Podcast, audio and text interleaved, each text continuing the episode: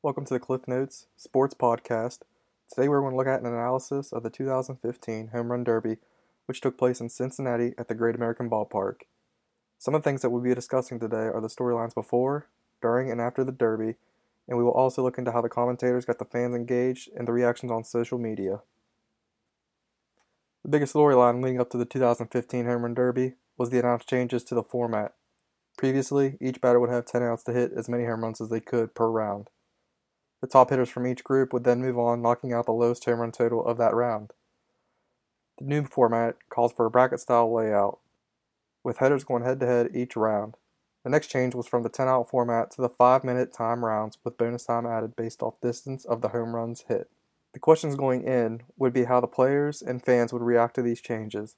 Would these changes affect the amount of home runs hit in a positive or negative way?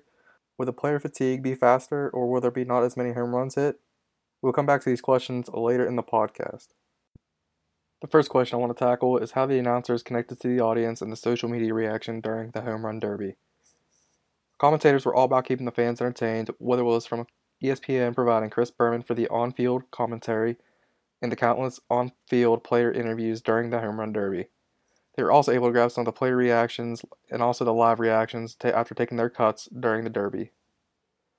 With the social media reaction, the home run derby seemed to have taken over Twitter for the evening. You could see the hashtags HR Derby or the Fox MLB hashtag HR Derby Reacts, where they encouraged fans to tweet GIFs of their reactions to the Derby. The top reaction GIFs were also retweeted to the Fox MLB Twitter page. These tweets came from everyone players, celebrities, and fans alike. The biggest takeaway from all the Twitter reaction was the changes that the Derby made was a huge success. Everybody seemed to love the new time format and allowed for a sense of urgency that was lacking during previous home run derbies. Developing stories that happened during the Derby and after the Derby.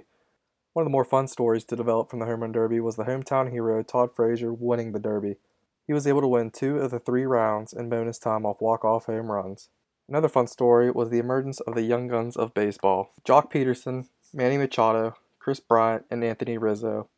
These players are all sub 26 year old ball players, and this shows the bright future ahead for the game, seeing as how some of the more premier power hitters in the league are such of a young age.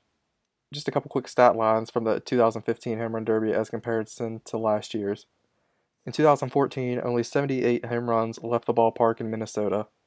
In 2015, due to the time format and a lot more swings being taken, in 2015 we saw a rise to 159 home runs in total. Also, in 2015, the lowest home run total by any player was Anthony Rizzo with 8 home runs. Just to give you a comparison, in 2014, only 3 out of the 10 participants hit more than 8. In conclusion, the new changes to the Home Run Derby were a huge success. It gave life to a gradually dying all star event. Seeing the rise in some of the younger hitters going up against some of the wily veterans of the league was in short fun. Everything to take away from this Home Run Derby was that it was fun for the fan. It gave them the connection to the home run derby that was since lacking. And also gave people what they needed to talk about the next day at the water cooler and to also look forward to home run derbies in the future. I thank you for listening, and please have a safe and great day. Cliff Notes Sports out.